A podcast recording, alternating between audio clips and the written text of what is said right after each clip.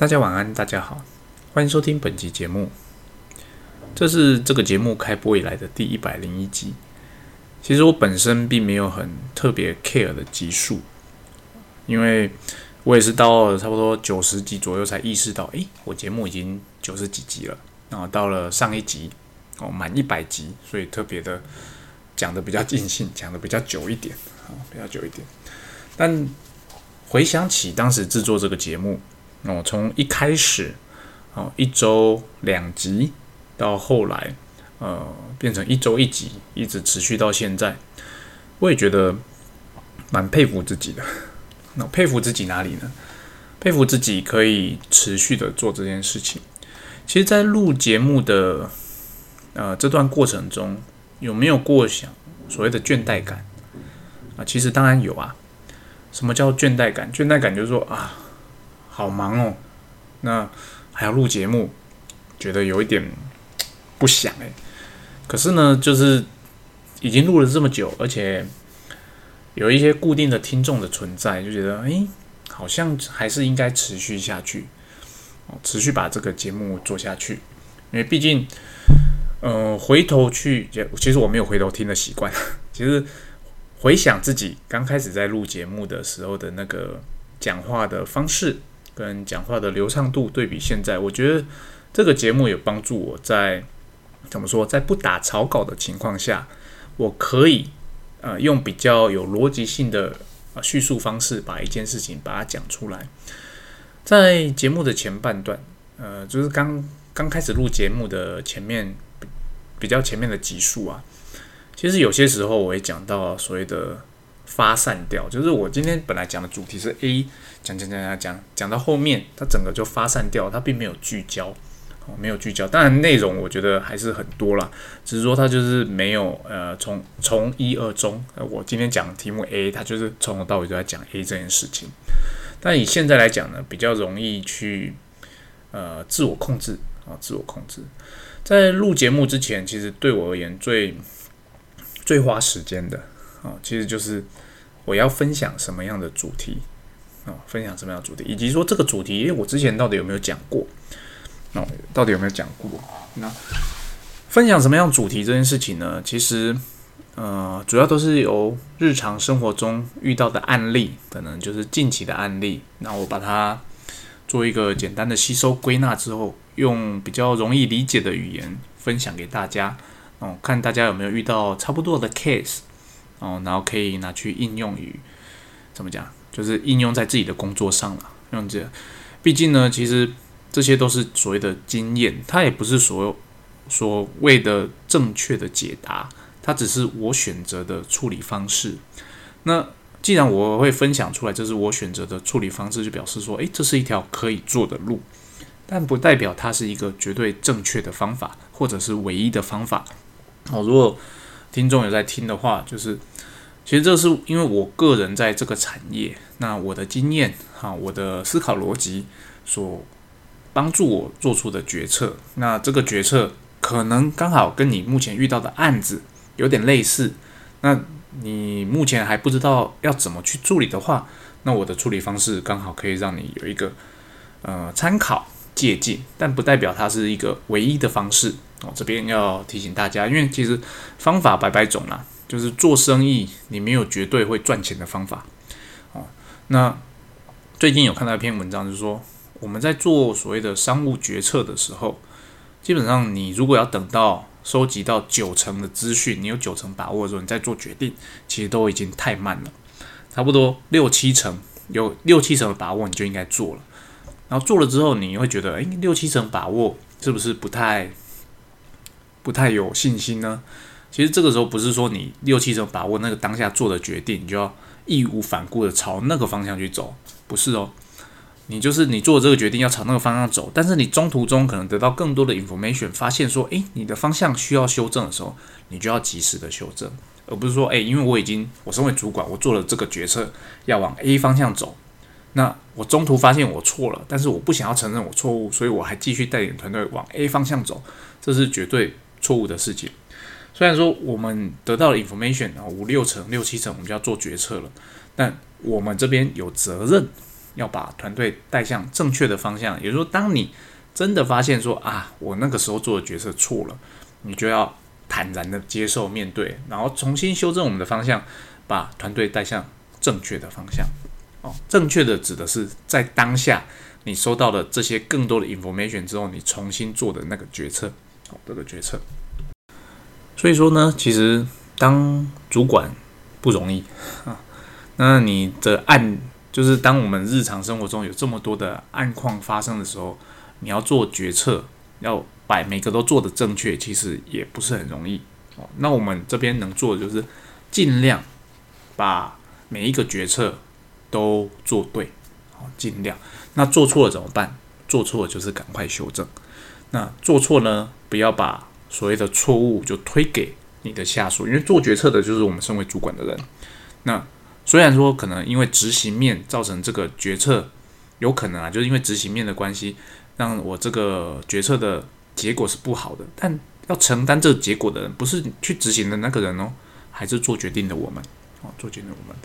这个是我觉得，如果身为一个新手主管的时候，要特别意识到的事情。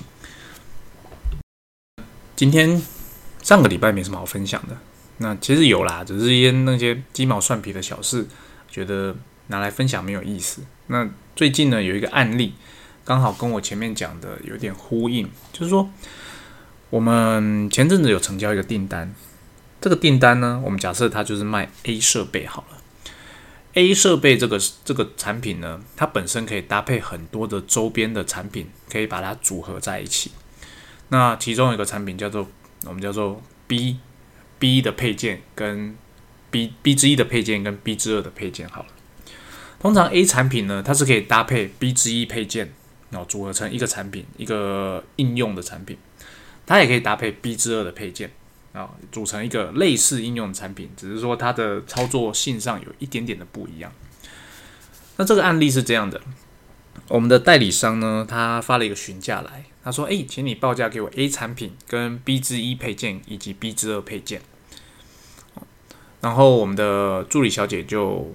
报价给他啦，那诶，很快的这个案子就成订单了，那客人就下单了 A 产品加 B 之一配件，B 之二配件哦。但我刚刚有讲过，其实它我们这个产品在一般在贩售的时候是 A 产品加 B 之一，或者是 A 产品加 B 之二，所以你买了 A 产品加 B 之一 and B 之二，本身就是有一点呃非正常，就是 non-standard 啊，non-standard。所以，但是我们呃还是卖了，因为我想说，嗯，你既然会这样问，然后你也没有任何的疑问，就是问我能不能一起再用，问我们能不能再一起再用，所以业务小姐那边她就卖了哦，那我们也就货交到客户那边了。然后上个礼拜还是上上礼拜，对方写了一封信来说，哎，呃，我这边遇到问题了，我的客人非常的失望，对我们公司非常的失望呢。因为呢，他现在呃买了这个 A 产品以及 B 之一、B 之二的配件呢，可是呢，他是没办法同时装上去使用的。那我当时在跟你们询价的时候，你怎么没有提醒我，它是不能够这样安装的？以及你们的行路手册上也没有讲说它不能这样安装啊？哦，总之呢，现在客人那边有点失望。那。呃，很遗憾，我们就是第一次的这样合作，就造成了有这样的状况。哦，客人的信大概是这个意思啊。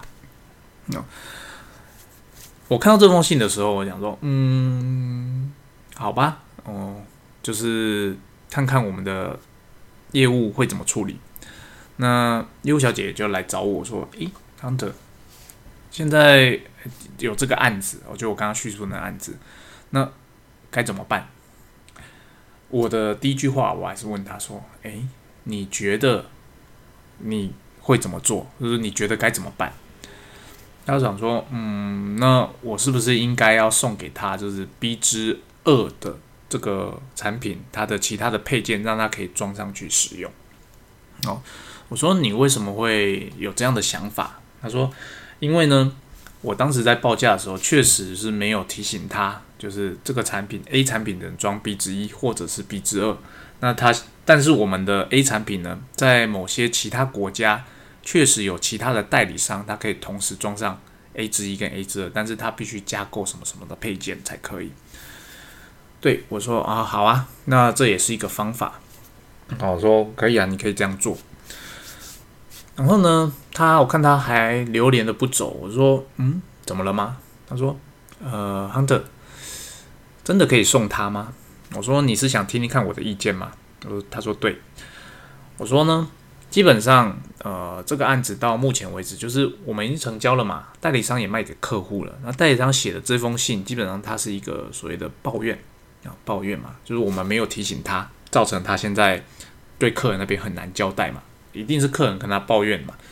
那我们现在基本上以我的逻辑思考，我要先去理清两件事情：一，客人他想要买 A 加 B 之一与 B 之二，是因为他本来就想要 A 装 B 之一跟 B 之二。那现在 B 之一、B 之二，因为我们并没有给他呃要装两组这个配件的时候的其他的 accessory 嘛，所以造成他现在不能安装。他回头来跟我们抱怨。还是说，客人他发现他想错了，他其实只要 B 之一或 B 之二，但是他买了 B 之一 and B 之二，他想退货，到底是哪一个呢？助理小姐想了一下，说：“诶，我不知道。”我跟他讲说：“对我也不知道，所以我也不知道。”那在不知道的情况下，我们只能猜嘛。那也就是说，以目前的状况来讲，我们有这两个方向要走，对不对？那这两个方向呢？你要去先去思考，如果是走 A 方向，客人其实他是想要装两组上去，那我们你刚刚讲的还需要其他的配件嘛？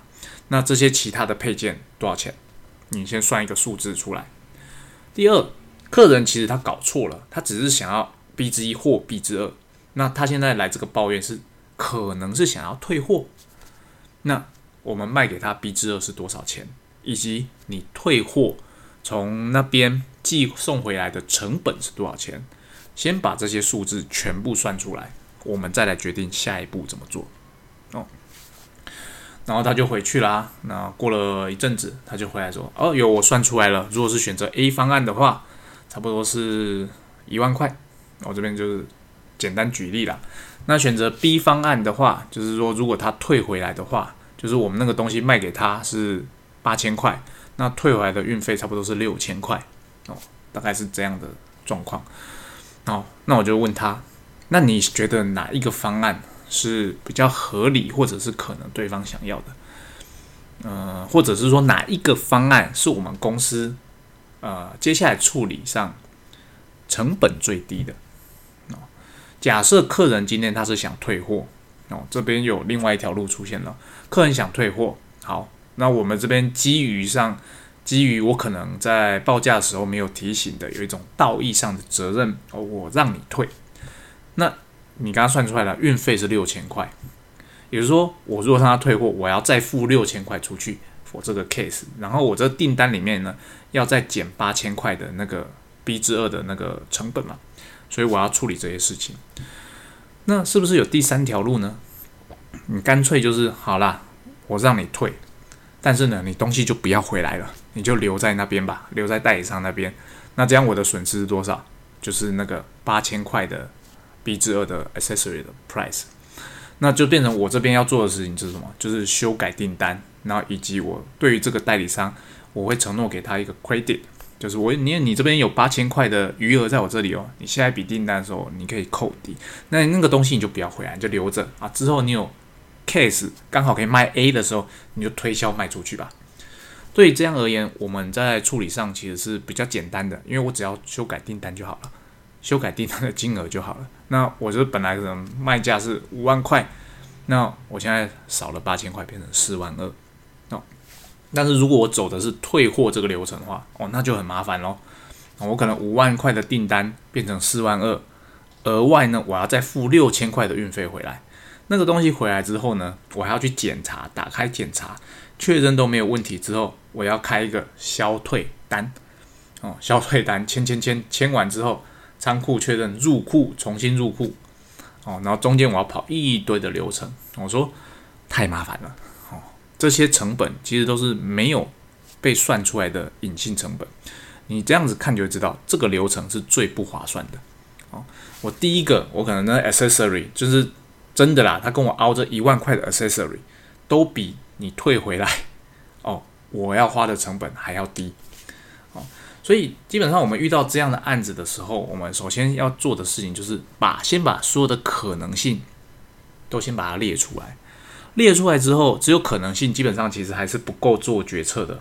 好，每一个可能性、可能的成本、显性、隐性的，你都先把它列出来。如果你没办法像我刚刚那样子去做思考的话，你就很简单，就把它用纸纸笔把它列出来。列出来之后，你就会知道选择 A 方案哦，它是多少钱；选择 B 方案多少钱；C 方案多少钱。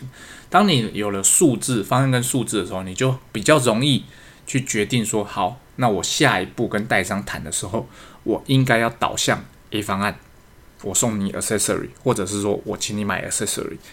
B 方案，请你退货回来，那我付运费。C 方案，好，我退钱给你，东西不要回来了。哦，你就很容易去做决策，说，诶，当我要回复这封抱怨信的时候，我应该把双方讨论的结果导引到哪一个方向是对我们最有利的？哦，最有利。当然有人会说。哎，我可以完全不处理啊，因为我根本就没有错，是你询价是 A 加 B 之一 and B 之二，所以我就报价 A 加 B 之一 and B 之二，然后你买了，你自己买错了，你现在来跟我抱怨，哦，那是你家的事，不干我的事，可不可以这样处理？可以，哦，可以，但是呢，很容易的你就 lost 这个代理商了，尤其是如果他是跟你做第一次交易的话，他就会觉得，哎，你乃怎么讲？虽然说是我错。